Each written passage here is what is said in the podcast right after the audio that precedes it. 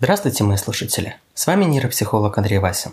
И сегодня в рамках цикла нейропсихологии абьюзивных отношений мы будем разбирать под, в дальнейшем тему про то, почему иногда настолько сложно уйти из абьюзивных, собственно, отношений. Для этого, для этого у нас здесь в гостях котик. Котик отчаянно мурлычет, но э, рассказывать и дополнять мой подкаст будет не он. Но поскольку котик говорить не может, вместо него у меня в гостях Эдвард Рис, квир-персона и ЛГБТ-активист.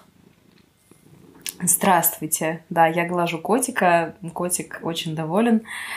Э, я здесь для того, чтобы рассказать э, частично свою историю пребывания в абьюзивных отношениях, которые длились 12,5 э, лет, и рассказать немного о том, какие особенности абьюзивных отношений, в которых участвуют люди из ЛГБТ-сообщества. А я был в отношениях с... Я квир-персона трансгендерный человек. А если объяснять это в очень простых э, формах, то э, приписанный при рождении пол у меня женский, но я себя ощущаю вне каких-либо половых гендерных рамок. А, мой партнер, с которым я жил все это время, он тоже, в общем-то, относился к данной категории людей, был небинарным человеком. И э, отношения наши были токсичными, абьюзивными и так далее, начиная с самого начала. Я, к сожалению, об этом ничего не знал и понятия не имел, что происходит, почему, э, точнее, я считал, что то, что происходит, это полнейшая норма, ничего плохого в том, что меня унижают, обесценивают и впоследствии бьют, нету. А я был уверен в том, что я этого полностью заслуживаю, потому что человек очень умело и талантливо меня в этом убеждал. А, вот через 12 э, лет, когда я почувствовал, что вот если я не уйду от него прямо сейчас, то я просто умру. И мне очень хотелось умереть, но я понимал, что, наверное, не стоит. А, я нашел психотерапевтку, которая э, работала со мной по бартеру, потому что денег у меня не было. Все мои деньги, которые я зарабатывал, уходили моему партнеру.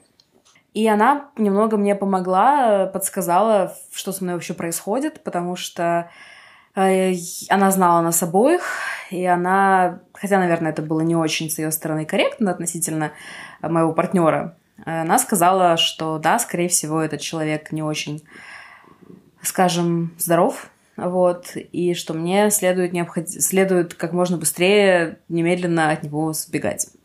Ну, мы сейчас не будем диагностировать партнера. Да, естественно. Как бы это совсем другая ситуация. Нас больше интересует, как это выглядело с твоей стороны.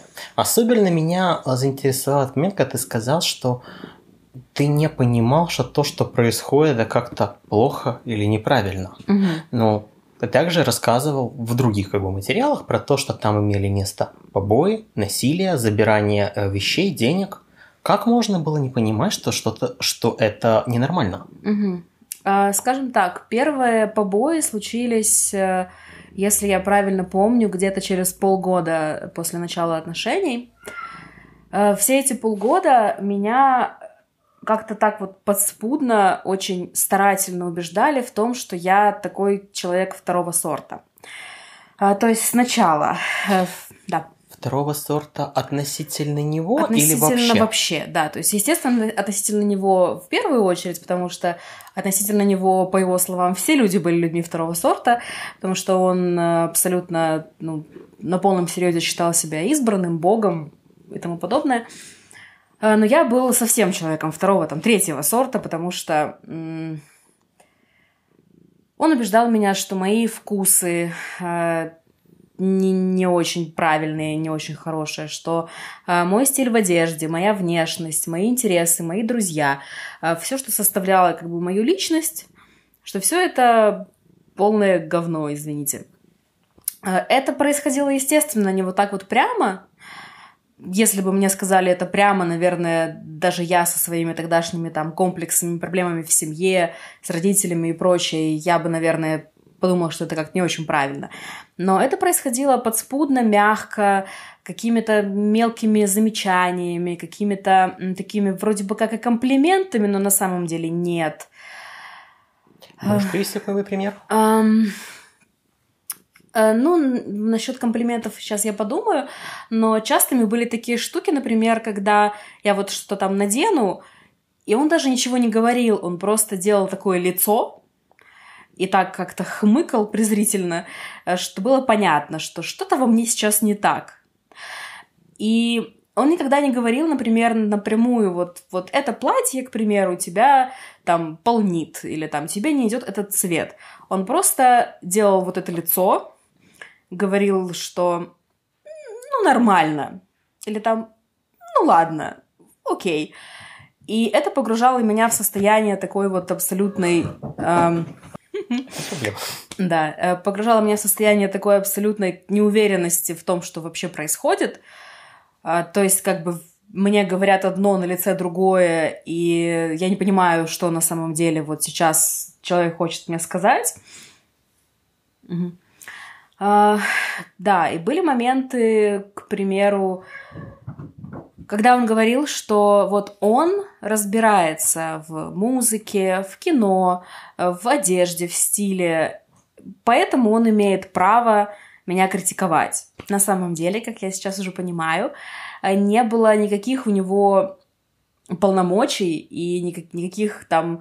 Он не заканчивал школу стилистов, ничего такого не было, что заставило бы... Э, что на самом деле сделало бы его достойным человеком, который может мне это все советовать. Здесь я хочу немножко акцентировать момент именно этой ситуации. То есть он не говорил тебе конкретно, что как ты, вот это платье тебе не идет, оно тебя полнит, тебе не подходит цвет или что-то еще. Ничего конкретного. Это на самом деле вещь, которая свойственна абсолютно всем абьюзерам. Потому что они не заинтересованы в том, чтобы научить сделать как-то лучше. Более того, с какой-то конкретной вещью с каким-то конкретным там утверждением, всегда можно что-то поспорить, как-то понять и сделать лучше. То есть, например, ну, скажем так, с потолка тебе не идет сиреневый цвет. Или тебе не подходит как бы одежда, одежда в вертикальную полоску. Это что-то, к чему можно приучить себя, сделать поправку и или доказать ему, что это не так, или как бы, ну да, послушаться, если действительно в этом что-то понимает. Но человек ведет себя иначе. Он всячески показывает такое, что это неуместно, это неправильно, но не дает правильного ответа. Более того, он даже не говорит, что именно неправильно, потому что, скорее всего, на самом деле даже не знает. Это твоя задача, как жертвы, самой себя накрутить, самой себя довести до того состояния, когда будешь чувствовать себя виноватым, униженным. Угу. Ну вот, по поводу того, как себя человек чувствует внутри этих отношений, как раз мне хотелось добавить относительно вот, этого, вот этой постоянной неопределенности, что эта неопределенность, она очень выматывает. И когда ты постоянно не знаешь, чего от тебя хотят, постоянно не знаешь, а то ли ты делаешь, что от тебя хотят, когда ты вынужден э, все время угадывать, какое сегодня у человека настроение, когда человек никогда тебе не говорит ничего прямо, или, например, может э, там использовать какие-то приемы газлайтинга и э, сначала сказать одно, и ты это запомнишь, а потом сказать, что он этого не говорил, или сказать абсолютно другое на ту же самую тему или тот же самый вопрос, то вот это состояние постоянной неуверенности, это такое ощущение, как будто бы ты живешь на минном поле, а, что любой твой шаг в любую сторону, любое твое движение может э, оказаться смертельным. Ну, понятно, что со стороны как бы это вовсе не смертельно, но когда ты находишься внутри этих отношений, то эти отношения — это весь твой мир. И есть ощущение, что любой э, вот такой какой-то, любая какая-то ошибка или любой неправильный шаг приведет к катастрофе. Хотя на самом деле это нифига не катастрофа. То есть человек там, допустим, пообижается, там еще что-то, но ощущение внутри такое, как будто бы все будет разрушено. И, и у тебя будет еще больше чувства вины, тебе придется еще больше исправлять, а исправить ничего нельзя. И это такой круговорот вот этого чувства. Э, что ты все время в чем-то виноват или виновата, но ты ничего не можешь с этим сделать. Это очень выматывает, это приводит, ну, меня лично это привело к расстройству пищевого поведения, к компульсивным перееданиям, э, к тому, что я очень много набрал веса. Э, просто потому, что мне хотелось, наверное, какие-то вот другие чувства получить там от еды, э, а не вот это постоянное напряжение, ожидание чего-то, ожидание взрыва. Вот здесь тоже хочу сказать. Именно так оно и есть. Это абсолютно банальная нейрофизиология. Никакой магии, никакого как бы самооправдания. Один из очень важных нейромедиаторов, про который я рассказываю в своих лекциях, это дофамин. Мы его знаем как часто нейромедиатор мотивации, награды, памяти. И этот нейромедиатор жизненно важен для того, чтобы решить что-нибудь сделать. И получаем мы его обычно тогда, когда мы чего-то добиваемся, либо когда нас кто-нибудь хвалит. В том числе мы сами – Однако в тех отношениях, когда партнер никогда ничего не похвалит, когда любая сделанная вещь воспринимается как что-то плохое, естественно, мы этого дофамина получать не будем.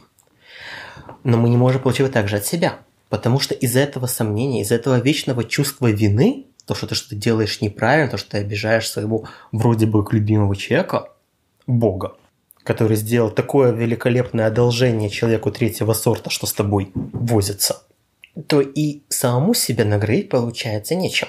Что это значит для нашего мозга? Дофамин нужен. Это жизненно необходимая вещь. Без нее он не сможет нормально работать ни с памятью, ни с обучением новому, ни с целой кучей других важных вещей. И он будет попытаться получить его хотя бы откуда-то, из какой-то очень простой вещи. То, что называю быстрый дофамин. А это те вещи, которые быстро радуют, но за которые потом немножко стыдно. я сейчас скажу, вы сразу поймете, о чем идет речь. Это эм, мастурбация при просмотре порно-ролика. Какая-то вот тупая шутка, сериал, эм, несколько раундов онлайновой игры, сигареты, сладкая еда. Все это дает выброс нейромедиатора, этого самого дофамина. То, что жизненно необходимо нашему мозгу. К сожалению, так он не рассчитан на то, чтобы получать его таким образом. И когда он видит, что это единственный его источник, что он делает? Приучает нас получать его чем как можно больше, как можно чаще. Что в случае приводит к тому, что человек в данном случае кушает не тогда, когда он хочет кушать, не тогда, когда нужны ему калории, а тогда, когда ему нужен ему дофамин. То есть примерно все время. Да, и, кстати, вот по поводу сигарет я, честно, не знал, но именно с этим человеком я начал курить, до сих пор не могу нормально бросить, хотя прошло уже полтора года после того, как я ушел. А, вот, и а, что же я еще хотела сказать по поводу... А, да, вот по поводу того, что это тоже был такой замкнутый круг. Он знал, что я там, допустим, переедаю или Э, смотрю какие-то тупые сериалы для того, вместо того, чтобы работать и зарабатывать для него деньги, или смотрю там YouTube, какие-то видосики тупые. Э, и он за это, за это меня ругал дальше. То есть, как бы, я получала себе этот какой-то быстрый дофамин, и за это я был снова виноват. И это опять повторялось. То есть, на самом деле, э, во всех, во всем всем периоде этих длительных отношений, которые длились вот там одну треть моей жизни, были, конечно же, периоды какой-то радости и положительные периоды. Без них не бывает, без них, наверное, невозможно выдержать в таких отношениях долго, так долго, как я. А, но они были короткими. Это были, например, какие-то совместные путешествия короткие. Но даже в этих путешествиях Э, были скандалы и тому подобное, но хотя бы э, я мог в этих путешествиях получать какие-то новые впечатления, которые там, наверное, тоже давали какую-то радость внутреннюю. Да, я люблю рассказывать про абьюз с точки зрения ресурса. Но в абьюзе, собственно говоря, абьюзер, агрессор, какая-то сторона у второго человека, которому участвует в этих отношениях, этот ресурс забирает, то есть у жертвы. Еще раз уточню, что ресурс – это что-то конкретное. некая совокупность нейромедиаторов, какие-то конкретные энграммы и установки нейронов, то есть что-то такое, что можно в принципе замерить и обнаружить. Естественно, при такой вот перекачке, когда одна сторона постоянно вытягивает другого, а другая находится в нехватке, например, того же самого дофамина, но там и других нейромедиаторов тоже недостаточно, нужно где-то получать этот ресурс извне. Иначе, ну, естественно, человека просто переварят, съедят и выкинут, и будут искать нового. А, источником энергии извне часто бывают другие люди, какие-то впечатления, домашние животные, хобби. Но парадокс абьюза в том, что э, сам абьюзер при этом, хотя и тоже нуждается в этих ресурсах, изо всех сил будет стараться у жертвы даже эти маленькие источники отобрать и сломать. Ну вот, да, я тоже об этом подумала, что у нас были коты, два кота, и в какие-то моменты я сейчас вспоминаю, что мне очень хотелось вот как-то с этими котами взаимодействовать, там гладить их, тискать и тому подобное, но мне это запрещали, потому что он говорил, что это мой кот, и ты не имеешь права играть с моим котом. Вот это был его там типа тотемный кот. Даже из и это был новый новый э, повод поссориться из-за того, что я глажу кота. Хотя вот мне там да банально нужно был какой-то контакт с кем-то еще, хотя бы с котом. Это может звучать нелепо, но это очень важный аргумент ко всем тем людям, которые говорят, что мол, ну если там твоему мужу не нравится вот эта еда, так научись готовить лучше. Если твоей жене не нравится, что ты ездишь на рыбалку, ну так бери ее с собой. Это вещь, которая кажется нам очевидной и логичной, но которая совершенно не работает в абьюзивных отношениях. В абьюзе ссоры, конфликты идут не ради того, чтобы кто-то что-то делал или наоборот не делал, а исключительно ради самих ссор, ради того, чтобы что-то запретить, что-то указать. Поэтому, например, кстати, можно сегодня запретить одно, а завтра обругать за то, что ты этого не сделал. Угу. Потому что, ну, главное это получить возможность продемонстрировать свою власть, самоутвердиться за чужой счет. А, да, я согласен. А, вот насчет ссор. А, скажем так, как я и говорила уже, было вот это постоянное чувство вины, э, постоянное чувство меньшевартости, как это по-русски сказать, ну типа, что я человек третьего сорта. И э, я сегодня слышал песню, э, я сегодня слышал песню, новую песню одной из моих любимых групп, э, в которой есть совершенно чудесные слова, от которых меня триггернуло по всем фронтам. Сейчас, как же это? будешь ли ты ждать, пока я стану с А Вот эта фраза, как, пока я стану собой, она преследовала меня все мои 12 с половиной лет рядом с этим человеком. А, потому что как бы он был э, богом избранным и так далее, но нужно было подождать, пока мир это поймет. Хм. Нужно было помогать ему в том, чтобы мир это понял. Нужно было объяснять миру, какой он прекрасный, какой он на самом деле замечательный человек, и все должны обратить на него внимание. А почему я об этом сейчас говорю? А, потому что вот э, это была основная такая линия того, с чем я не справляюсь. И что я постоянно пытался делать лучше, но у меня все время не выходило.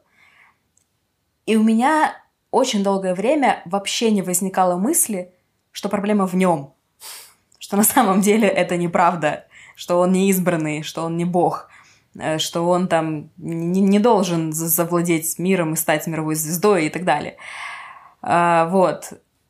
Но, собственно, когда я начала это понимать, в какой-то момент, там, на 10-12 году, наверное, не помню, это был такой, наверное, один из первых шагов к тому, чтобы вообще понять, что происходит со мной. Потому что до этого было непонятно. Я очень долгое время абсолютно искренне верил в то, что это правда. в то, что он реально избранный, в то, что все его неудачи не потому, что он там ссорится со всеми людьми подряд, не потому, что он на самом деле ничего не умеет, не потому, что он тупой, а, он правда тупой, вот. а потому что вот как-то он непризнанный гений, вот мир его не принимает.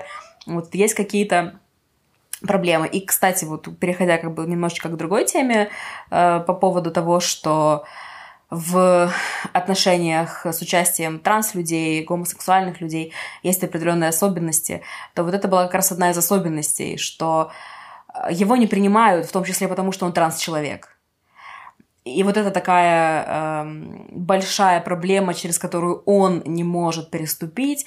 Он, во-первых, избранный, во-вторых, транс-человек, его плохо принимает общество. То, что я тоже транс-человек, и мне тоже тяжело там ходить со своим паспортным именем и так далее, и так далее на работу, это было неважно, потому что, ну, я же ну, третьего ну, где сорта. Ты, а где так, он, да, где я, где он. И, и да, вот это есть такая особенность, что я, я знаю просто еще другие пары, где э, абьюзер, транс-человек. И это всегда они используют, э, вот эту, эту тему, что ну ты же понимаешь, что мне тяжелее, чем тебе.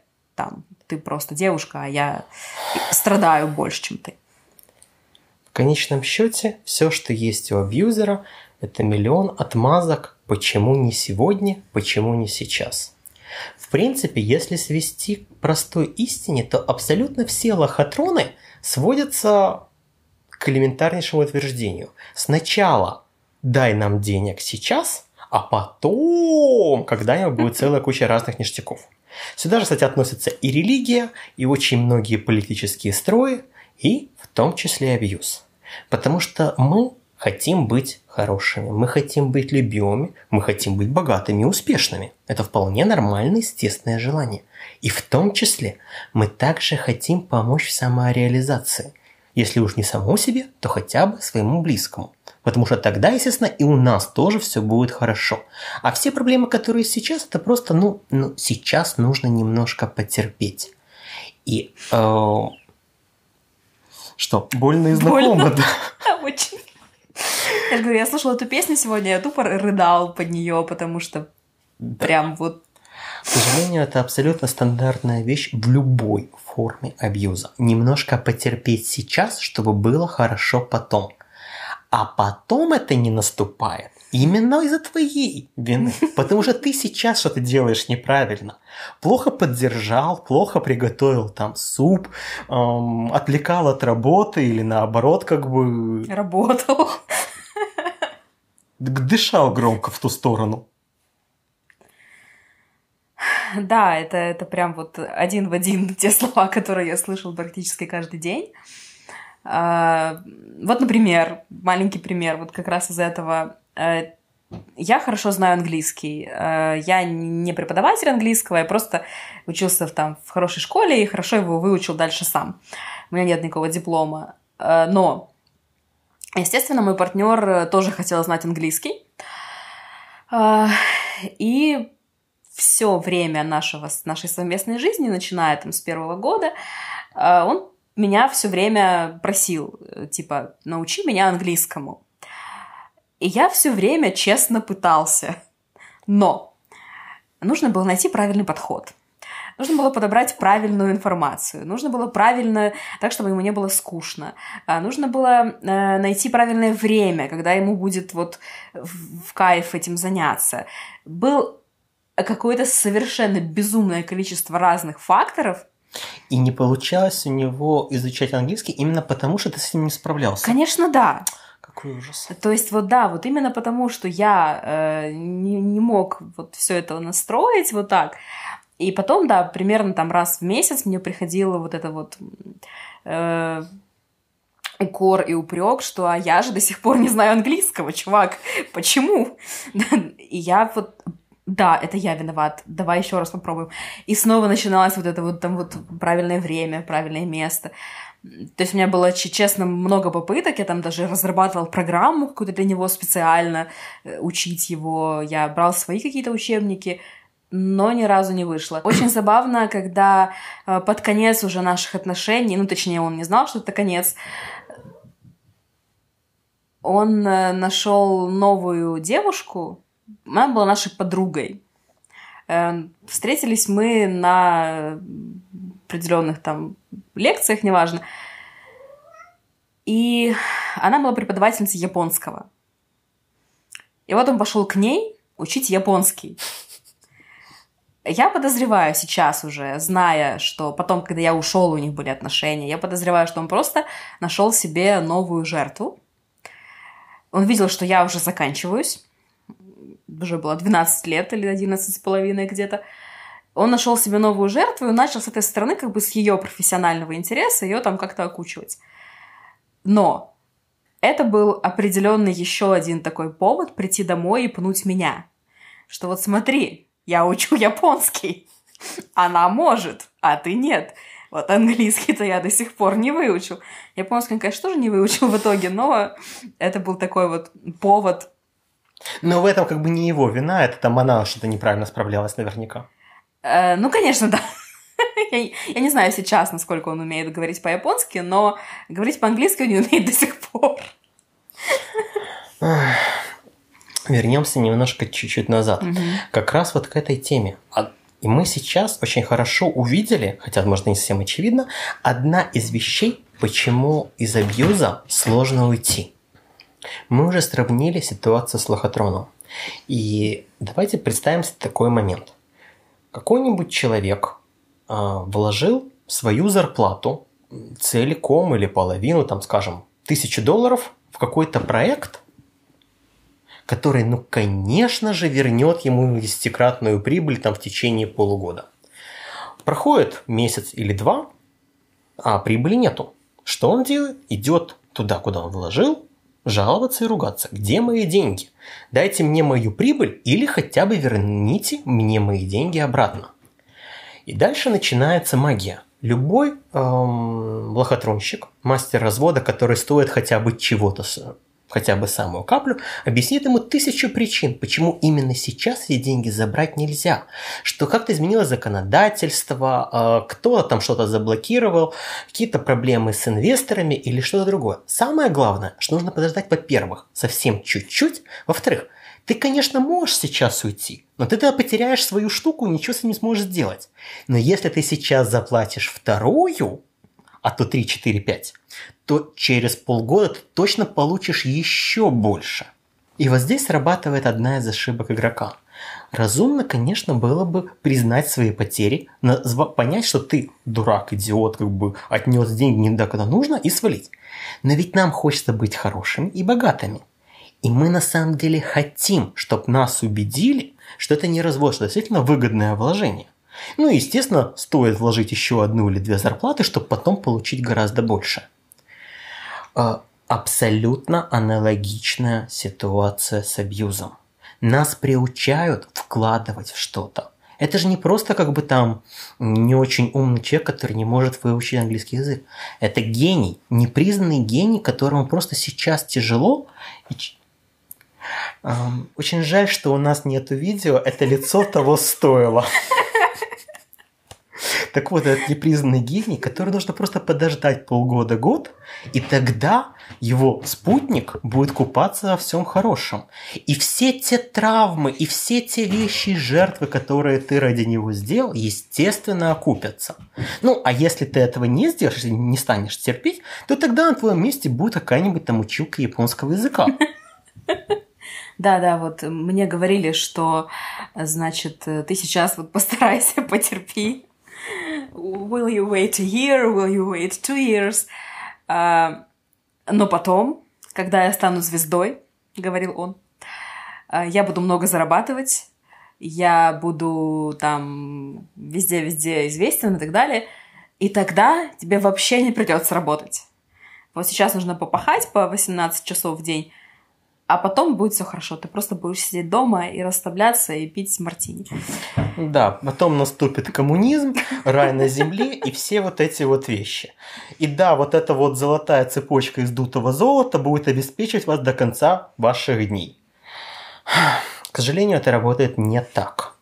А, очень важное отличие абьюзера, например, от альфонса или задержанки, человек, который использует чужой ресурс абьюзер физически не в состоянии использовать вытянный ресурс на э, развитие, на какое-либо улучшение себя. Я говорил в других материалах, что абьюзеры живут в основном э, в страхе, в неуверенности. Они на самом деле знают, что никакой он не гений, никакой он не избранный, э, что проблемы у него не потому, что его не принимают как трансперсона, а просто потому, что он тупой мудак. Я не говорю о конкретном человеке, но там так, такие мысли есть, и от человека привык с ним жить. Но он очень боится, что это узнают другие, особенно партнер. Поэтому весь ресурс, все силы, которые получают, деньги, время, одежда, чужое мнение – всегда тратится на создание внешнего лоска и иллюзии красивых отношений, но никогда не на развитие. Поэтому, кстати, часто эти пары называются «Боже мой, какие красивые пары». Уж если они расстанутся, то я просто не верю в любовь. А, да, вот у нас был, был период, когда мы были открыты как пара, и наши друзья на тот, наши друзья на тот момент – э, говорили, что мы такие замечательные, мы так друг к другу подходим, мы такая красивая пара и так далее, и так далее. А потом э, он перестал кому-либо говорить о том, что мы вместе, и мне говорил это скрывать. А мы придумывали разные истории э, о том, с кем я на самом деле встречаюсь, где я на самом деле живу, что я живу не в его квартире и так далее.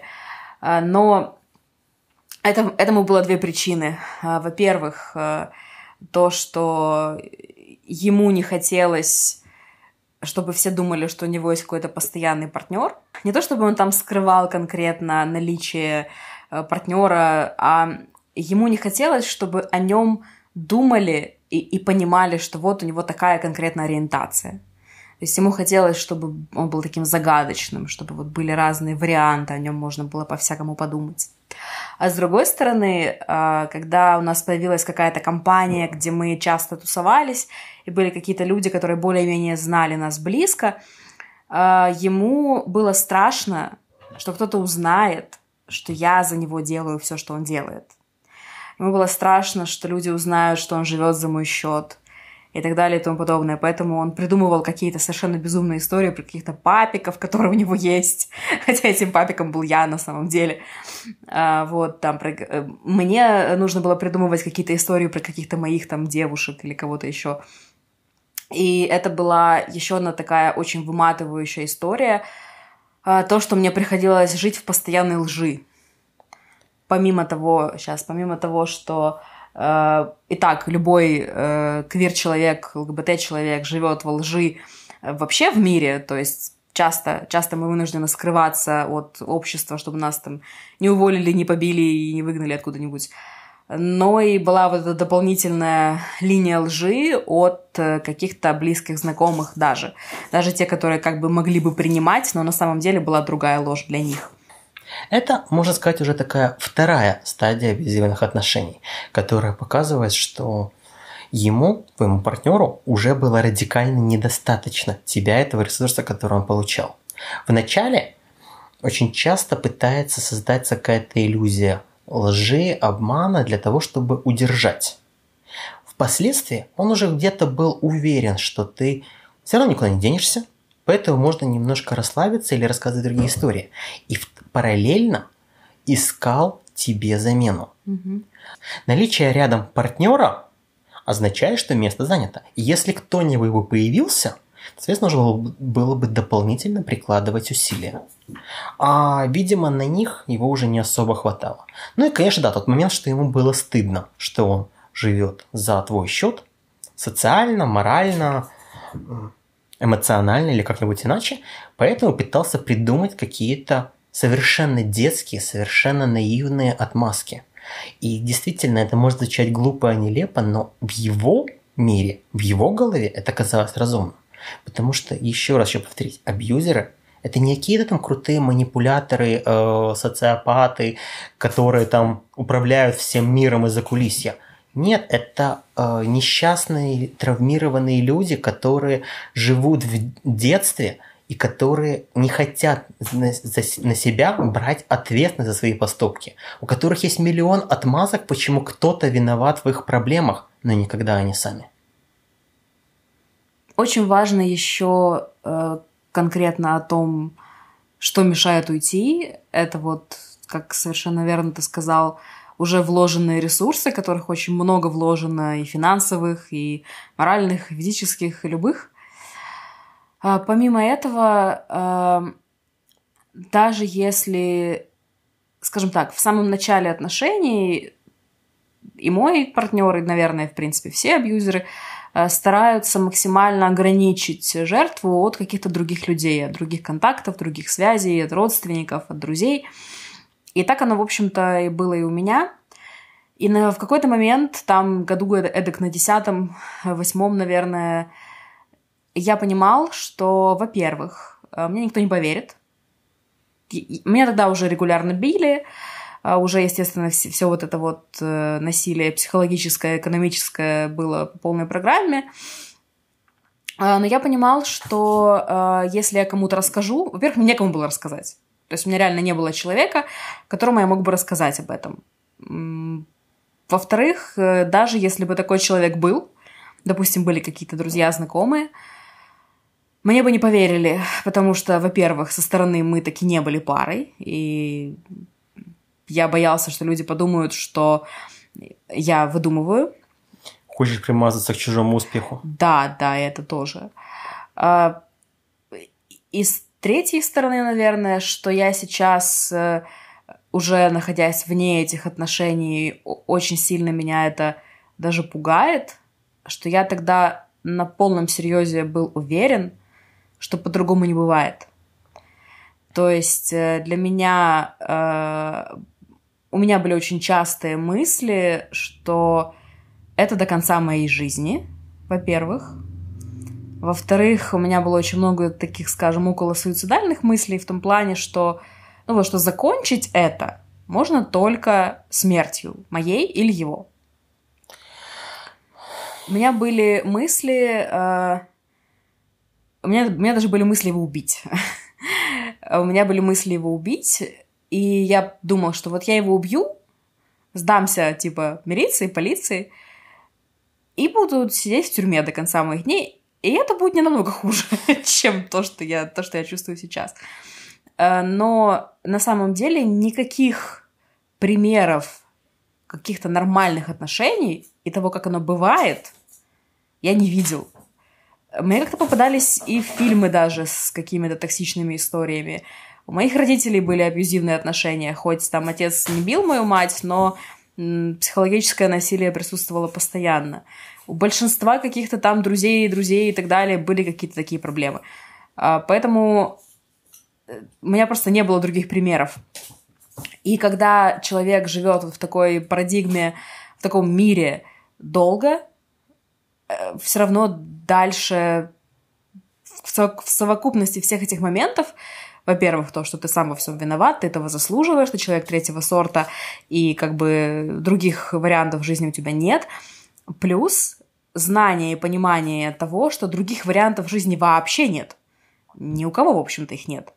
Я помню, что одним из тоже таких важных моментов, шагов к тому, ну, как бы к выходу из этой всей ситуации, было то, что я посмотрел какой-то то ли сериал, то ли фильм, я уже не помню, в котором э, были показаны здоровые отношения. И показаны так хорошо, прям вот, ну, типа, естественно, там, без каких-то, без драмы, без каких-то скандалов, без примирительного секса, без всего, что наполняло мою жизнь. Это были просто такие какие-то милые, ванильные отношения, где люди друг друга слушали, любили, э, там, говорили словами через рот. И я подумал, а, а так можно было? То есть, правда такое бывает? Потому что до этого у меня вообще не было представления, что такое бывает.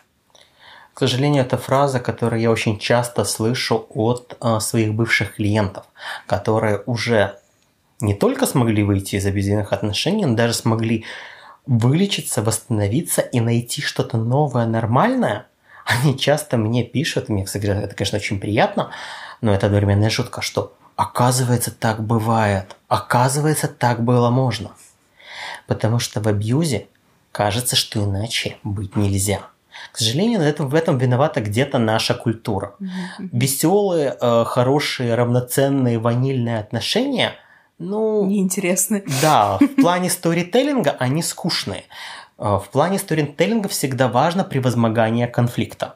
И, естественно, в том числе личного эмоционального недостатки. К сожалению, в истории всегда должен быть хэппи Ну, почти всегда. В жизни совсем не обязательно.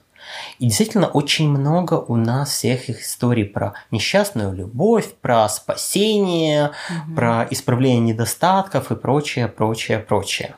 Это часть, эм, скажем так, один кирпичик в эту стенку. Другой кирпичик, как верно сейчас вот уже сказано, что это эм, очень часто абьюзивные отношения, это первые либо отношения вообще, либо первые серьезно за какой-то длительный период, когда их тупо не с чем сравнивать. Когда видел где-то со стороны как бы родительские отношения и думаешь, ну да, наверное, так и есть. Вопрос, а, почему жертва не ушла, он часто бывает неправильно порочный, потому что, ну, жертва может не задуматься о том, что нужно уходить вообще. То есть она может искренне считать, что она любит, что вот эта вот боль, этот страх, эти побои, что это и есть любовь. Тем более, как бы именно это абьюзер постоянно внушает. Сюда же также ложится еще кирпичик, к сожалению, опять же, той самой физиологии.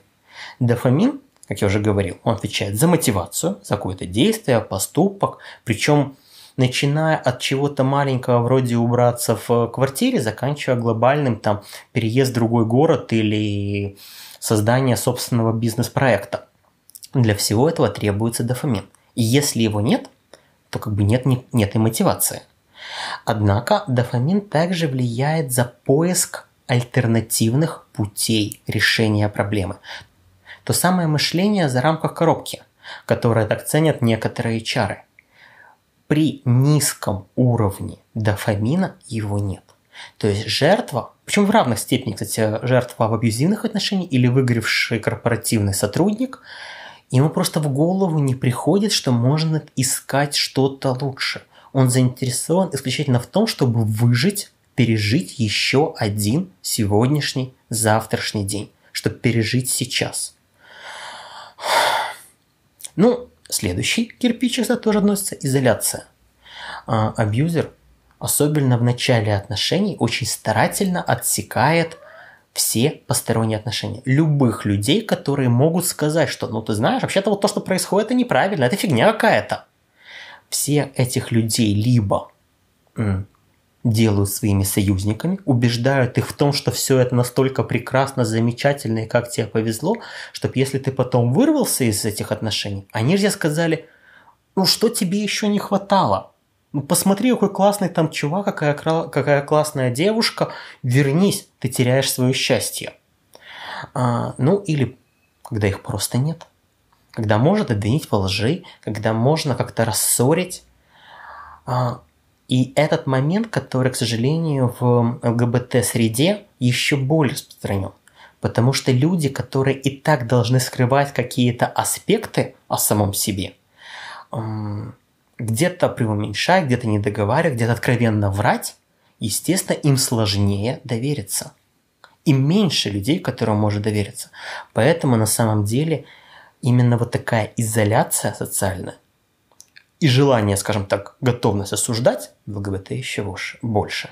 Кстати, немножко другая тема, но мне кажется, что одна из причин э, неприятия ЛГБТ в обществе, понятно, что само общество как бы довольно агрессивно к этому относится, но также некоторые представители ЛГБТ искренне уверены, что их никто не примет, потому что их абьюзеры в этом убедили. Кому ж ты нужен или нужна, кроме меня? Ты же так такой неправильный. А так, ну, хотя бы нашел кого-то, кто ув... ну, относительно уважает твою гендерную либо сексуальную идентификацию. Да, мне встречались такие ситуации, когда э, у меня есть пара знакомых, э, когда человек сам э, транс-человек или небинарный человек, но пытается встречаться, например, с, с гендерным мужчиной. И они всегда слышат такие штуки, да, типа, что я же вот тебя уважаю, кто тебя еще будет уважать. А, вот, мне хотелось еще... Вот, я встречал относительно «почему не ушла» и так далее. А моменты, когда я ушел, э, переехал в другой город, то я стал э, как бы неким таким адвокатом этой темы и стал писать об этом много в соцсетях, делать всякие там эфиры, видео, лекции и так далее, как э, просто там, типа, переживший эту историю человек. И э, у нас с моим партнером, естественно, было много общих знакомых, потому что мы оба занимались активизмом. Ну, точнее, он занимался активизмом, а я там в тени за него все делал. Вот.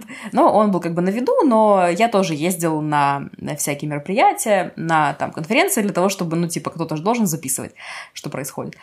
А, вот. И люди, которые, с которыми мы были знакомы, из, из этого круга ЛГБТ-активистов, они считали, что, естественно, считали, что у нас все в порядке, думали, что мы там друзья, партнеры по какому-то занятию, вот этому вот всему.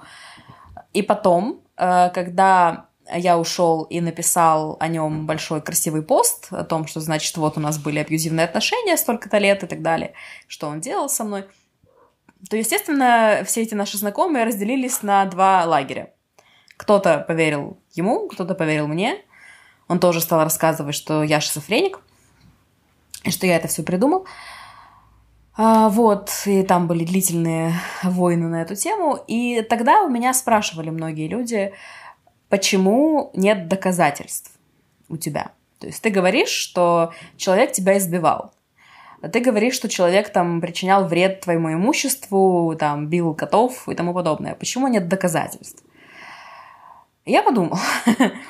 Э, во-первых, когда я был там внутри, у меня не было абсолютно мысли, что я могу там пойти снять побои, например. Потому что если я как бы выгляжу я как девушка абсолютно, то есть нет у меня там никаких ни, ни, ни операций, ни документов мужских, ничего такого. А если я приду и скажу в полиции, что вот, значит, меня избивают, а избивает меня вот тоже как бы другая девушка, физиологически, мне, во-первых, никто не поверит, во-вторых, меня засмеют, а в-третьих, меня там могут еще дополнительно изнасиловать, как это бывает в нашей полиции иногда. И поэтому у меня даже, в принципе, не возникало такой мысли, что я могу кому-то об этом рассказать, например, вот полицейским. И это тоже вот одна из особенностей, о которых я говорил и в своих э, эфирах, лекциях, что э, для человека в гомосексуальной паре или паре с э, трансгендерным человеком есть э, такая дополнительная проблема, э, что об абьюзе в квир ЛГБТ-парах не говорят вообще нигде, помимо вот нашего подкаста и моих Да, я пытаюсь это исправить. Да, и моих каких-то там видео. Не говорят нигде и об этом никто не знает. И вот даже, как говорилось вначале, есть такой миф, э, что девушка девушку бить и унижать не может. Что вот в лесбийских отношениях этого быть просто не может, потому что, ну, это же женщины, они все, все хорошие, феминистки очень любят такое говорить. Э, вот, но на самом деле э, за время своего пребывания в Киеве, когда я переехала из родного города, я встретил минимум пять жертв, больше, но пять я точно могу вспомнить, э, жертв абьюзивных отношений в лесбийских и транспарах в одном городе. Э, это были люди, которые или уже ушли, или находились на тот момент в таких отношениях, когда мы с ними познакомились. И поэтому я думаю, что на самом деле их больше, естественно, это были те, кто мог сказать что-то о себе э, чужому человеку. Ну да, есть вот этот вот миф, э, который говорит, что вот это все, вся, вся эта история о домашнем насилии, это история о мужчинах и женщинах. Это история о насилии мужчин над женщинами и только. Эм, к сожалению, феминистическое движение очень сильно подпитывает этот миф. Но это не так. На самом деле есть, есть и насилие женщин над мужчинами, конечно же, э, есть и насилие в гомосексуальных парах, э, в парах с транслюдьми, о котором вообще ничего не известно. И это нас подводит к очень простому, но важному выводу. Чем же радикально отличается абьюз в ЛГБТ-среде от абьюза, скажем так, в цисгендерной? Э, ничем. Потому что внезапно ЛГБТ-человек – это тоже человек. Они абсолютно такие же люди с теми же проблемами, с теми же тараканами. В процентном соотношении на самом деле оно очень близко. И там, и там. И хотя есть некоторые аспекты, некоторые нюансы, которые мы уточнили, но если вы сейчас еще раз прослушаете наш подкаст, нашу запись, вы услышите, что в принципе все эти вещи мог говорить мужчина своей женщине, женщина своему мужчине, мужчина мужчине или кто-то кому-то другому. Потому что, к сожалению, абьюз – это не про гендер, это не про сексуальную идентификацию, а исключительно про подавление и про власть. На этом мы будем заканчивать сегодняшний эфир. Напоследок хочу еще спросить. Вот ты, Эд, что бы ты мог посоветовать людям, которые или уже осознали, что они находятся в абьюзивных отношениях, или начинают подозревать, что то, что происходит с ними, ну, не совсем хорошо и могло бы быть лучше? Mm, наверное, те штуки, которые помогли мне, вот. А, во-первых, когда я начал подозревать, я сразу вот попытался найти психотерапевта. А, я сказал своему партнеру, что у меня депрессия, наверное. Вот мне очень-очень плохо и тяжело жить, вставать по утрам. А, поэтому мне надо пойти к психотерапевту поговорить. Я пришел к психотерапевтке даже, с запросом того, что у меня есть расстройство пищевого поведения, что у меня есть вот эти переедания, от которых я начинаю болеть и, и толстеть. И потом, через несколько недель, мы уже с ней добрались до основной темы, потому что мне даже ей было страшно признаться. Э, это первое. Разрушить социальную изоляцию. Да, разрушить изоляцию и разрушить ее не с подругами какими-то там, не с родителями, потому что это может быть еще хуже. Э, бывает такое, да, что типа вот как мы говорили, там, ты же с хорошим человеком живешь. А пойти к независимому какому-то человеку, френдли психотерапевту, который поймет, что происходит, и желательно, чтобы этот был терапевт, который э, специализируется или хотя бы разбирается в теме абьюзивных отношений. Вот, то есть там каким-то образом выкроить на это время. А если такой возможности нет, то мне, например, очень помогли группы взаимоподдержки в Фейсбуке. Там понятно, что можно всякого начитаться разного, но мне было очень важно, и это был один из таких прям тоже важнейших шагов понимания, э, прочесть истории других жертв и понять, что я такой не один, и что у меня нифига не избранный царь, а каждый из этих э, людей, из абьюзеров, избранный царь для своей жертвы. И понять, что это определенная тенденция, и что это не моя жизнь такая ужасная, а это просто тенденция, из которой можно выйти. Вот, то есть почитать э, истории жертв, почувствовать какую-то поддержку от других людей, которые прошли или проходят через то же самое. А, вот. И так, что же еще? Ну и на самом деле я встречаю часто э, людей, которые находятся в абьюзивных отношениях. Мы с ними что-то э, обсуждаем, разговариваем. Я понимаю, что они находятся в абьюзивных отношениях по определенным признакам, вот которые сегодня мы обсуждали в том числе. И я им говорю, что типа, милая, ты в абьюзивных отношениях, давай ты будешь что-то с этим делать. Есть такой, типа, да, взгляд со стороны человека, который тоже там был и понимает – но они ничего не делают. Мне кажется, что это самое важное, когда ты осознаешь, что, что что-то не так, очень важно что-то делать.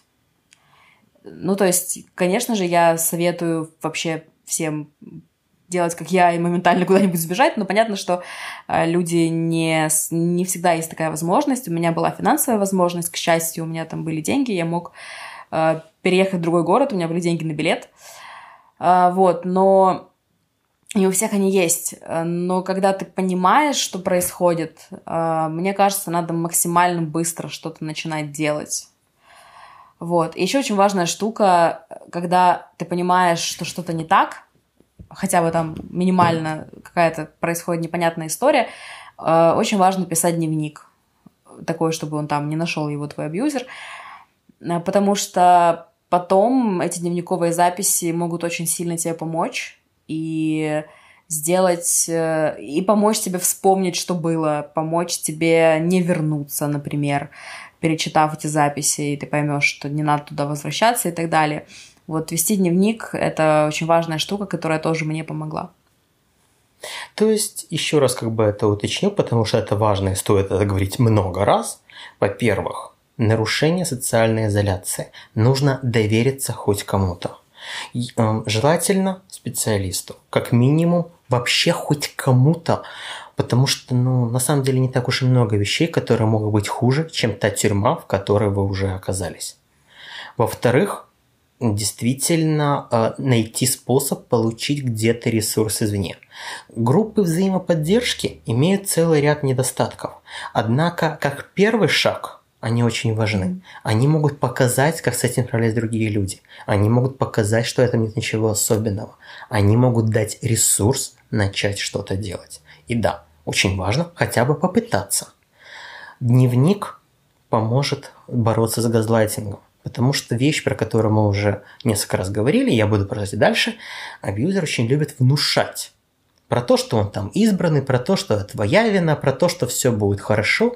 И наш мозг так устроен, что, к сожалению, внушить ему это относительно легко. Дневник даст какую-то точку опоры. В этом мире неопределенности, в этом мире эм, минного поля, про которое мы говорили в самом начале, дневник будет что-то твердое, на что можно опереться. И да, как верно сказал Эд, очень важно, чтобы абьюзер его не нашел, потому что если найдет, он обязательно использует это против вас.